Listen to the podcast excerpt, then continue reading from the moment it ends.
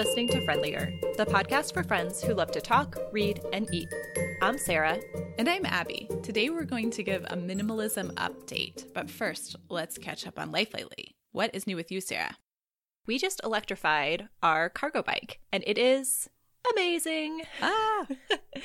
this past September was our 10 year anniversary of not owning a car. Congratulations. Thank you. And things have shifted now that our kids are much bigger and heavier. And I felt like last winter was really a turning point for me where it started to feel less fun and more like a slog. Getting everyone ready in the winter, dealing with a frozen derailleur, going up hills with my heavy cargo. Because in the winter, I don't ask my six or seven year old to bike everywhere. Mm. Just felt like if we wanted to continue not owning a car, we really needed to change some things. Mm-hmm. Made an investment in this electric assist system and am loving it. It has brought so much joy to my rides and my life. In some ways, I wish I would have done it sooner. And in other ways, I feel like I enjoy it even more after having had the hard last year. That's awesome. Cannot recommend enough for families that are cycling. What is new with you? I am trying a new way of styling my hair called the curly girl method. Mm-hmm. Somehow I just stumbled upon it, but when I talked to my mom about it, she was like, "Oh yeah, I've tried that at different times in the past." And I was like, "Huh, not quite sure how I missed the boat on this, but basically I decided I don't ever want to straighten my hair again." Mhm. And so I got a curly haircut, not like a fancy one, but I got a haircut in Nashville trying to maximize the natural curl in my hair, and I was actually really happy with that. But I didn't feel like I quite had it together product wise. So the Curly Girl method basically offers a guide of how to take care of your wavy or curly or kinky hair. Mm-hmm. At its most basic, it's just not using sulfates and not using silicones on your hair and trying to maximize moisture as much as possible. But aside from that, there's whole list of products that are approved and not approved. And what I found to be the most helpful is the curly hair Reddit, which we'll link to in the show notes Mm. for learning how to get started. At first, it felt really overwhelming, but now I have a really simple routine that I'm loving. It's working really well. I think my hair looks better than it ever has. I've also had friends who have tried this in the past and were very passionate advocates for the curly girl method. I think when you do it, you tend to go all in or don't do it at all. We'll move on now to talk about what we've been reading. I just read A Ladder to the Sky by John Boyne for my book club. Mm. John Boyne is also the author of The Heart's Invisible Furies, which I know we've talked about on the pod before. Mm-hmm. And I loved that book. I wasn't sure what to expect going into this one, but it was completely different from The Heart's Invisible Furies. Hmm. It is a novel that follows the life of writer Maurice Swift, and it's divided into five parts three main parts with two interludes, and it almost felt like three novellas with short stories in between. Hmm. But each one could almost stand alone, but then together they painted this bigger picture of the story. Each one was written in a really different style and from a different perspective. And something about that just really worked. It kept me very engaged and it felt like it highlighted aspects of Maurice's life in this very unique way.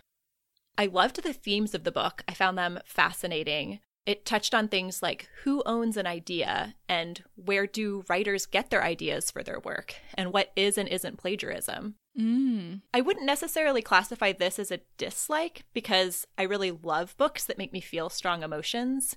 But reading about Maurice's choices made me profoundly uncomfortable.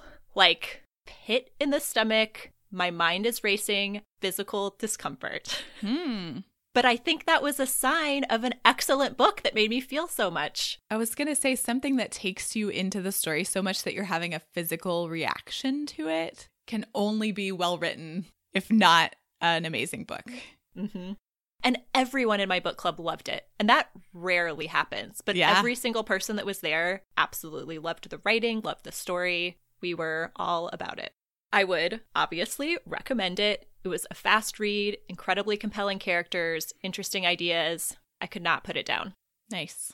What have you been reading? I just finished Wayward Son by Rainbow Rowell. Mmm, I'm on the list. This is a sequel to Carry On, which is a novel, but also kind of like Harry Potter fan fiction. Mm-hmm. And I don't want to give too much more away because a lot of the magic of that first book is her creating the world. Mm-hmm. And I liked the sequel. It was nice to be back with those familiar characters.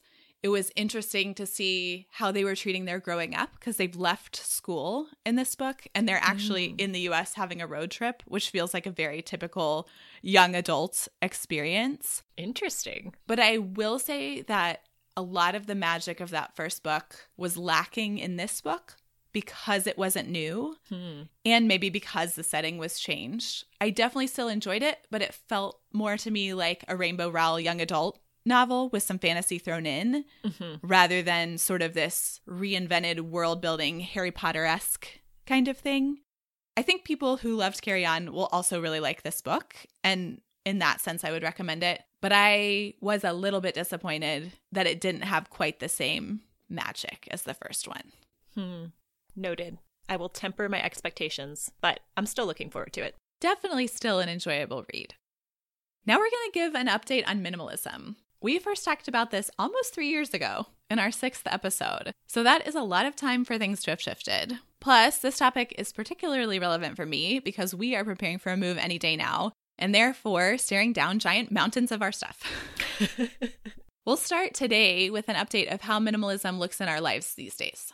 I don't think it looks terribly different than it did when we last recorded. I would still consider myself a minimalist, though I don't think that would be the first thought people would have upon entering our home. It's definitely still a goal of mine to have the least amount of stuff that we need to be comfortable, and that's something I'm constantly striving for.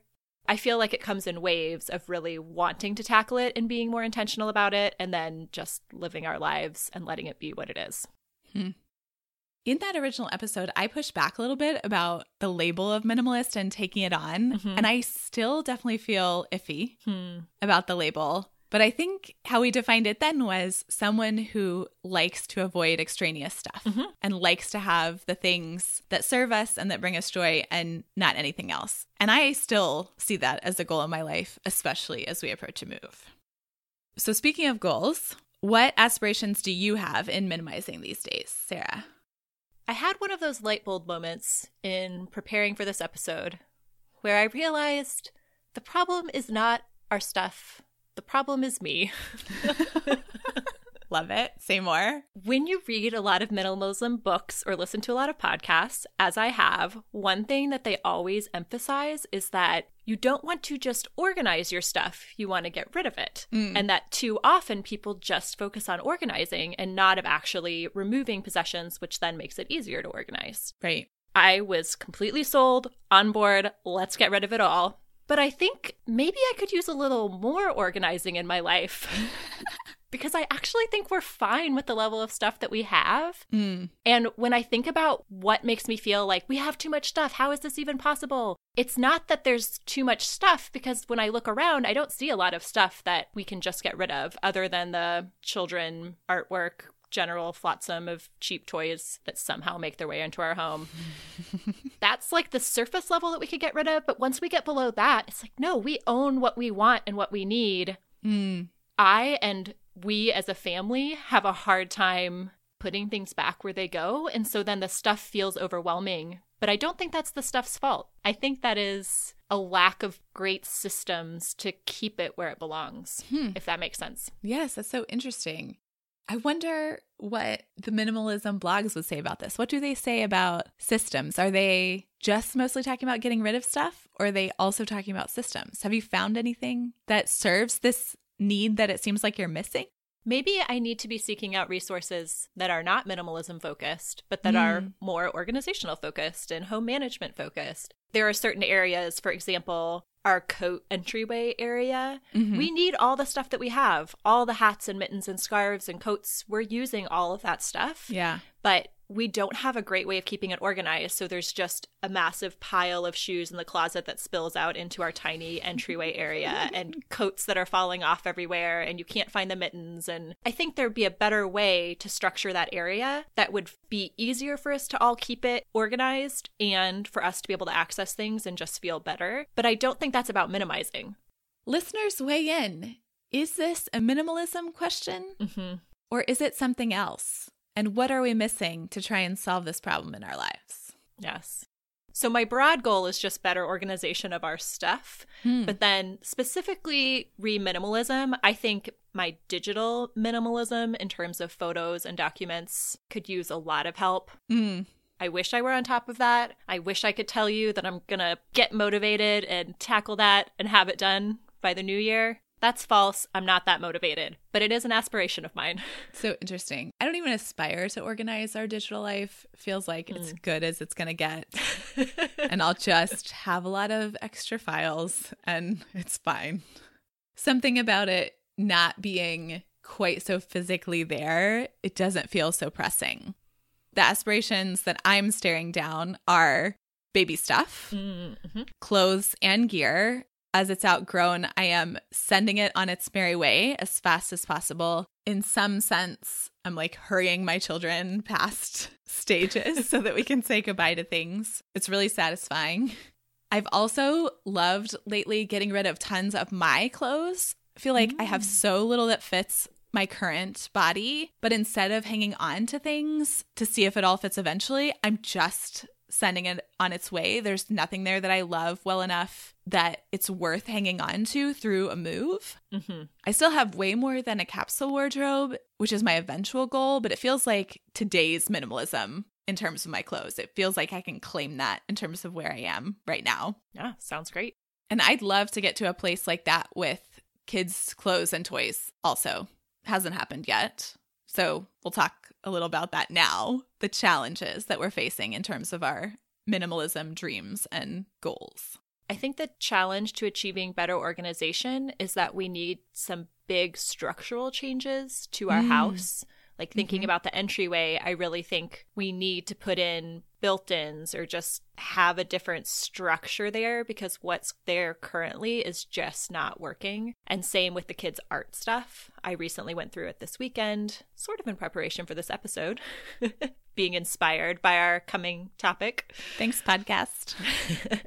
I went through all of the art stuff and moved the shelf out into a different area to see if that's going to work better for us being on top of it because before it was kind of hidden away and things fell out. But I think the challenge is that it's not these little, oh, let me just throw a few things in a donate box and then the problem will be solved. Mm. That it takes a lot more activation energy and money and time at this point, And that feels harder to come by.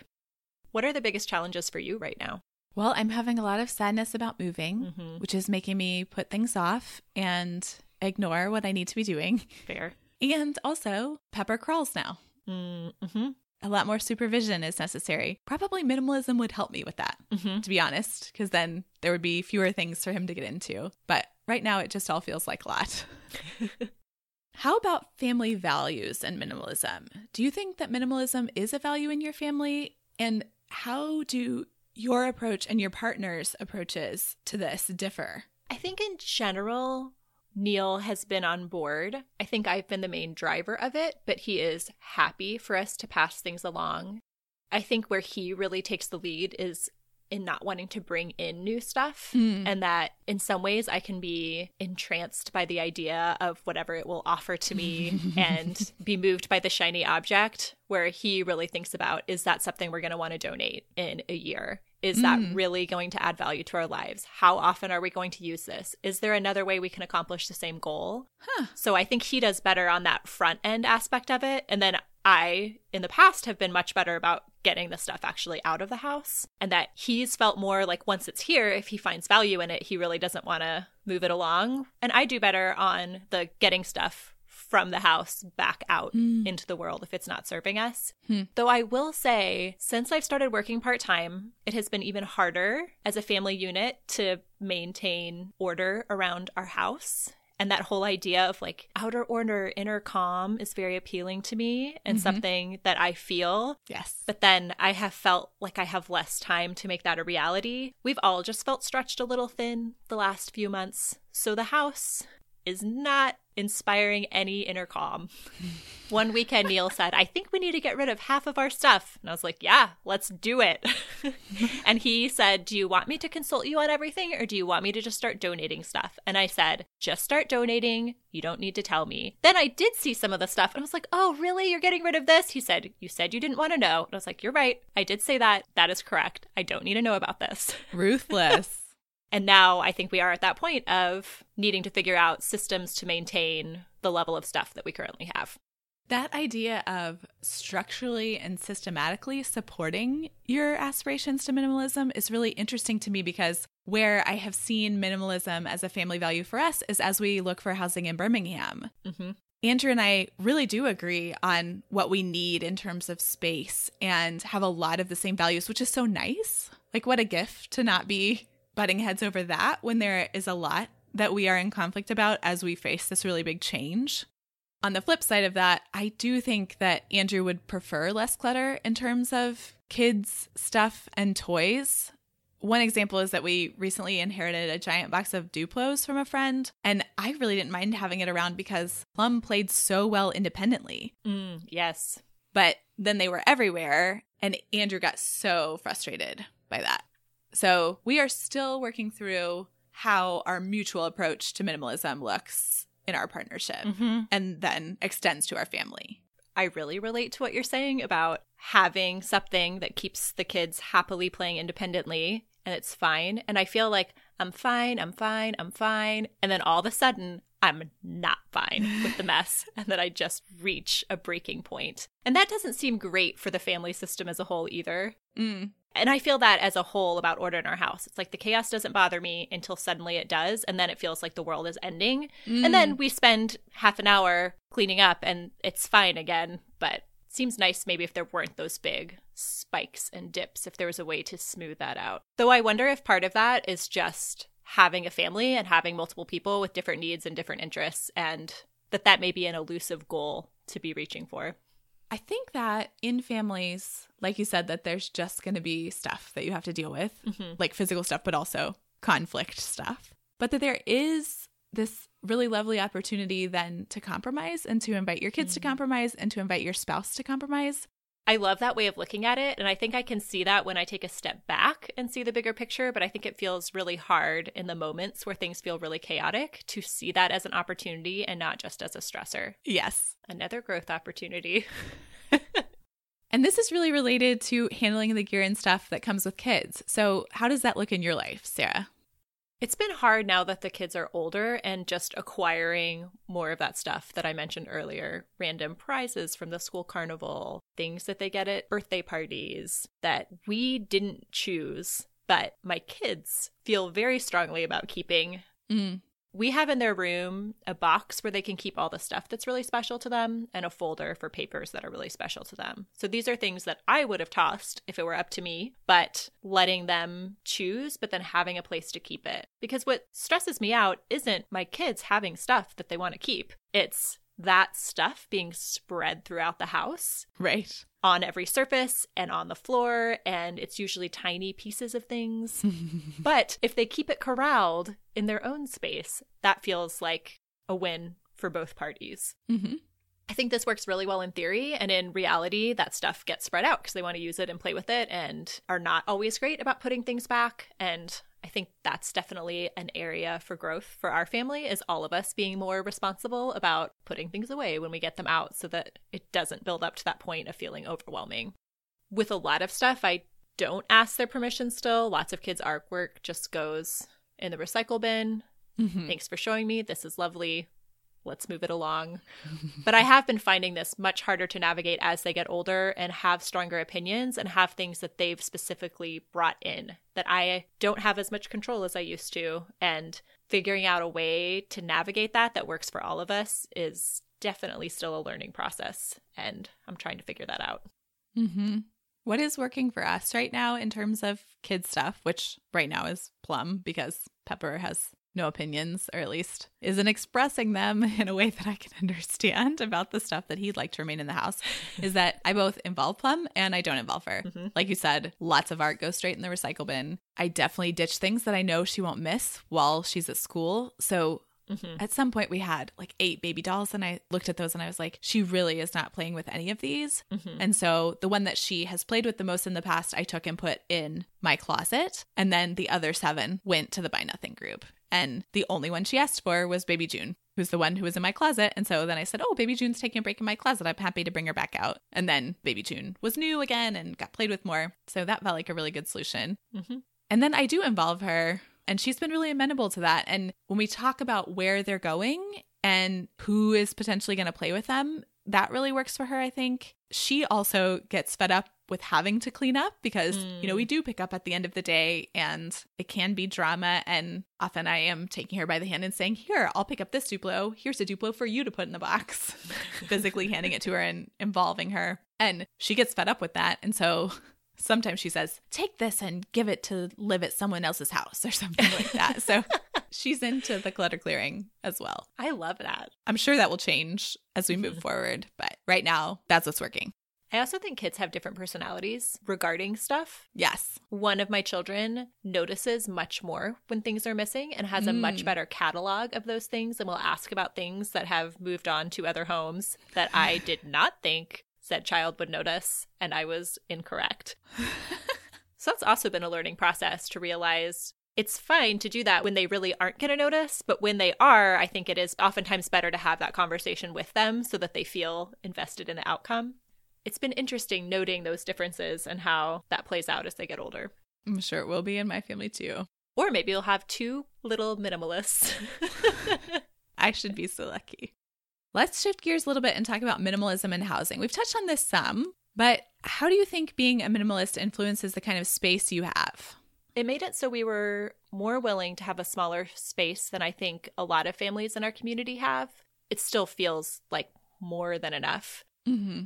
And it's made me feel even more committed to staying in the space that we have now. Mm. We recently had some neighbors who moved because they were starting to feel a little cramped. They still stayed in the neighborhood, but just moved to a larger house. And hearing you going through the process of moving and thinking back on all my previous moves and knowing how much the housing prices and interest rates have gone up since we bought, it's made me want to make this space work for us for as long as possible Mm. and thinking through some of those pinch points and how could we solve that problem here because our whole family would still move to a larger space and have all the same organizational issues that we have here. It's not that I think your space doesn't matter because obviously there's things I think we can do here to fix that. And so, in some ways, having a larger space does make keeping a tidy home easier. But knowing all of our values around minimalism has just made me want to look at this house in the best light possible instead of Hmm.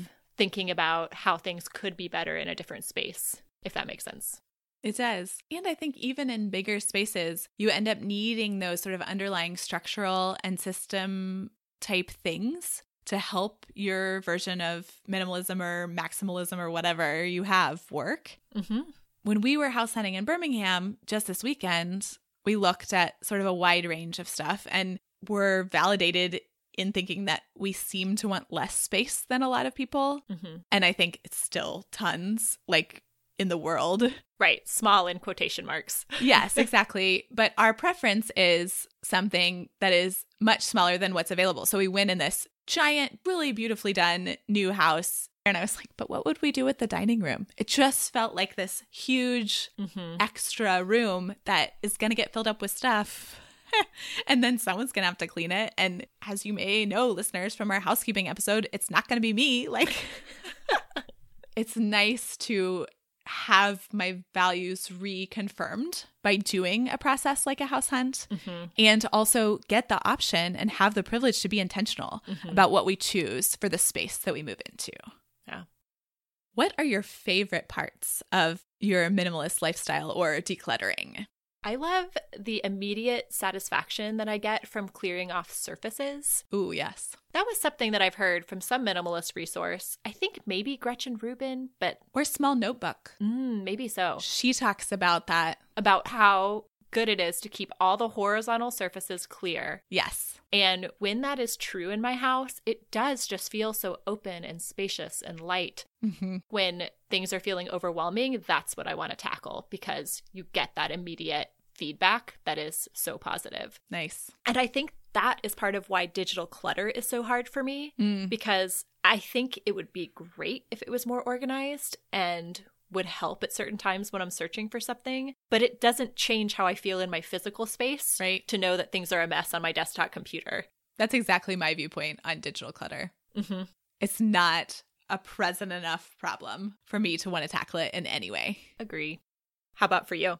Like I said earlier, it's felt great to tackle my clothes lately. I think because then I have the immediate satisfaction of having a closet and dresser full of things that I am very happy to wear and feel good wearing. Mm-hmm. That that's a minimalism gift that gives back every day. Coming up on the move, I've been feeling excited too about minimizing the kitchen gear so that we start in our new kitchen fresh Hmm. with everything we need in a good spot and no more than that. Mhm. Also, bathroom stuff with the switch to the curly girl method. That involved bringing some new things in, but then it was also like, let me release the things that do not fit within this system. And so it's another place where it's really nice to have a system and a structure that you can fit your things within and then feel Mhm. really good that you have everything you need but no more. Yep. What has inspired you minimalism wise lately? Honestly, hearing about your move has. It's made me think about how we used to go through our stuff on this regular cycle of moving every single year, and Yeah. we don't have that anymore. Mm-hmm. So it's made me want to go through all our stuff.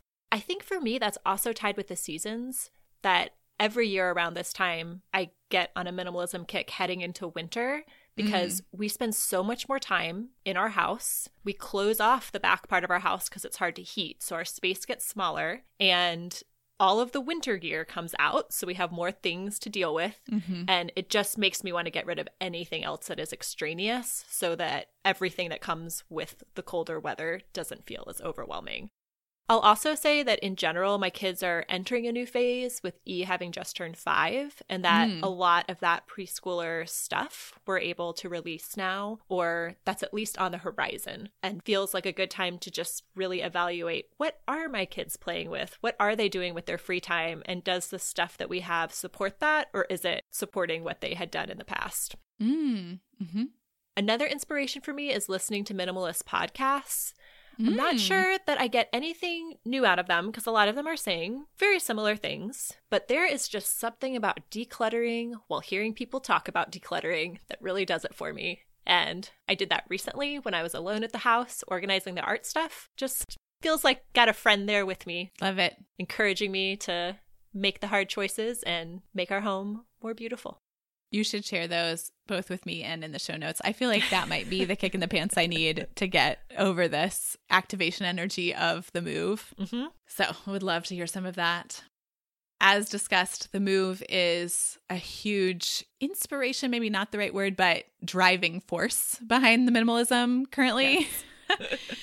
but really, the other thing that I want to talk about is the Marie Kondo show. Yes.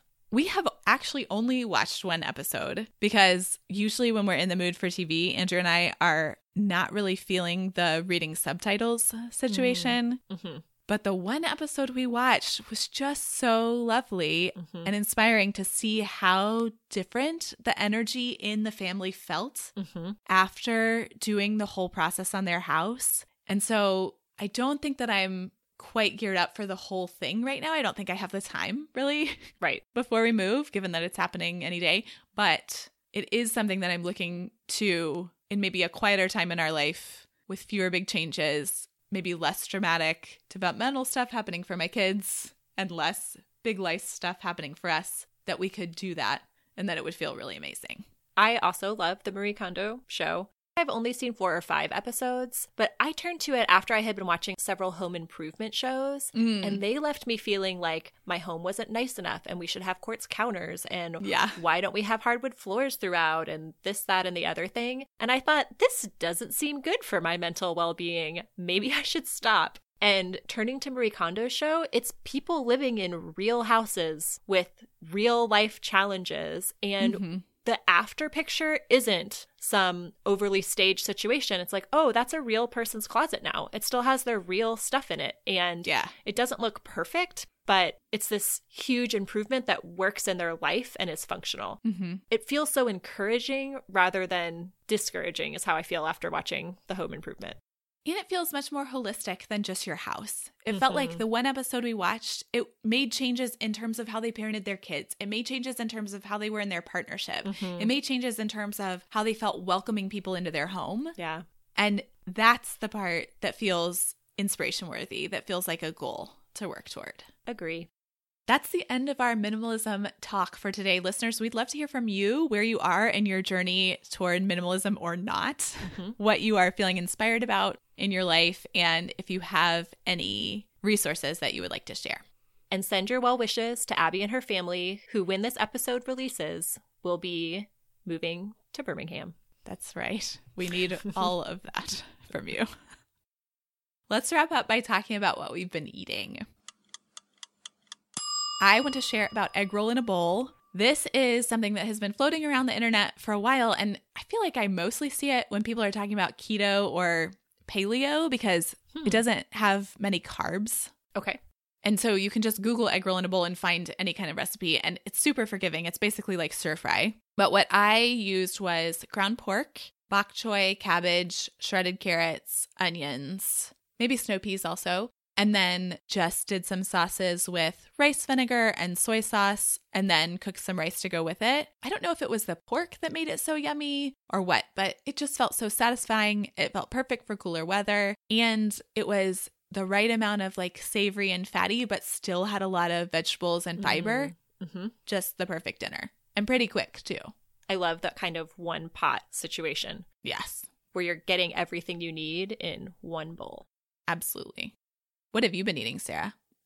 I tried a recipe that Kelsey Wharton sent to us from the Girl Next Door podcast. I think she's talked about it on that show as well, but it's called lentil taco soup, and it is so good. When I first heard about it, I assumed it was with brown lentils, which sounds good, but I can be hit or miss on how I'm feeling about the lentils on any given day. Although Neil's all lentils all the time. I didn't know that about him. I love that. Oh, he loves lentils. but these are actually with dried red lentils and then with pinto beans and black beans. And so the Mm. red lentils turn to mush and make it really creamy. Interesting. And then you still have the structure of the other beans in there. Mm. It's just really delicious. And then you can put all kinds of toppings that you want on it. Mm. I had mine with uh, chopped red onions and avocado and sour cream and cheese and just felt really hearty and satisfying, full of fiber and protein. Delicious. Yeah, I really should try this. I didn't realize that it was the red lentils Mhm. and turning to mush situation. I think that would be better received in my family because I feel like I am the most pro lentil individual Mm. in our home, but the other two really go for beans. So this could be good. And it feels perfect for this time of year, too. Very cozy. Nice. That's all for this episode of Friendlier. It's been great talking with you, Abby, and with all of you listeners. If you'd like to join in the conversation, you can do so on our website, friendlierpodcast.com, on Instagram at friendlierpodcast, or you can email us, friendlierpodcast at gmail.com. Until next time, may your books be engaging, your food delicious, and your conversations friendly.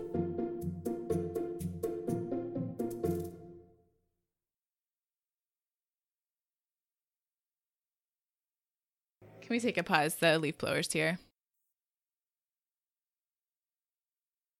I feel like that is one of the biggest benefits of having more than one kid is like the humbling aspect of how little control you actually have over It things. It knocks you right down. Yeah, in a good way. Like let me see my kids for who they are more instead of taking even like this like subtle investment. Am I doing the thing again where I don't talk about the Yeah. topic? No, I think. Why is that telling me to change that to delicious food? Maybe we'll have two two great clutter clearers. Two great clutter clearers. I, that's very hard to say.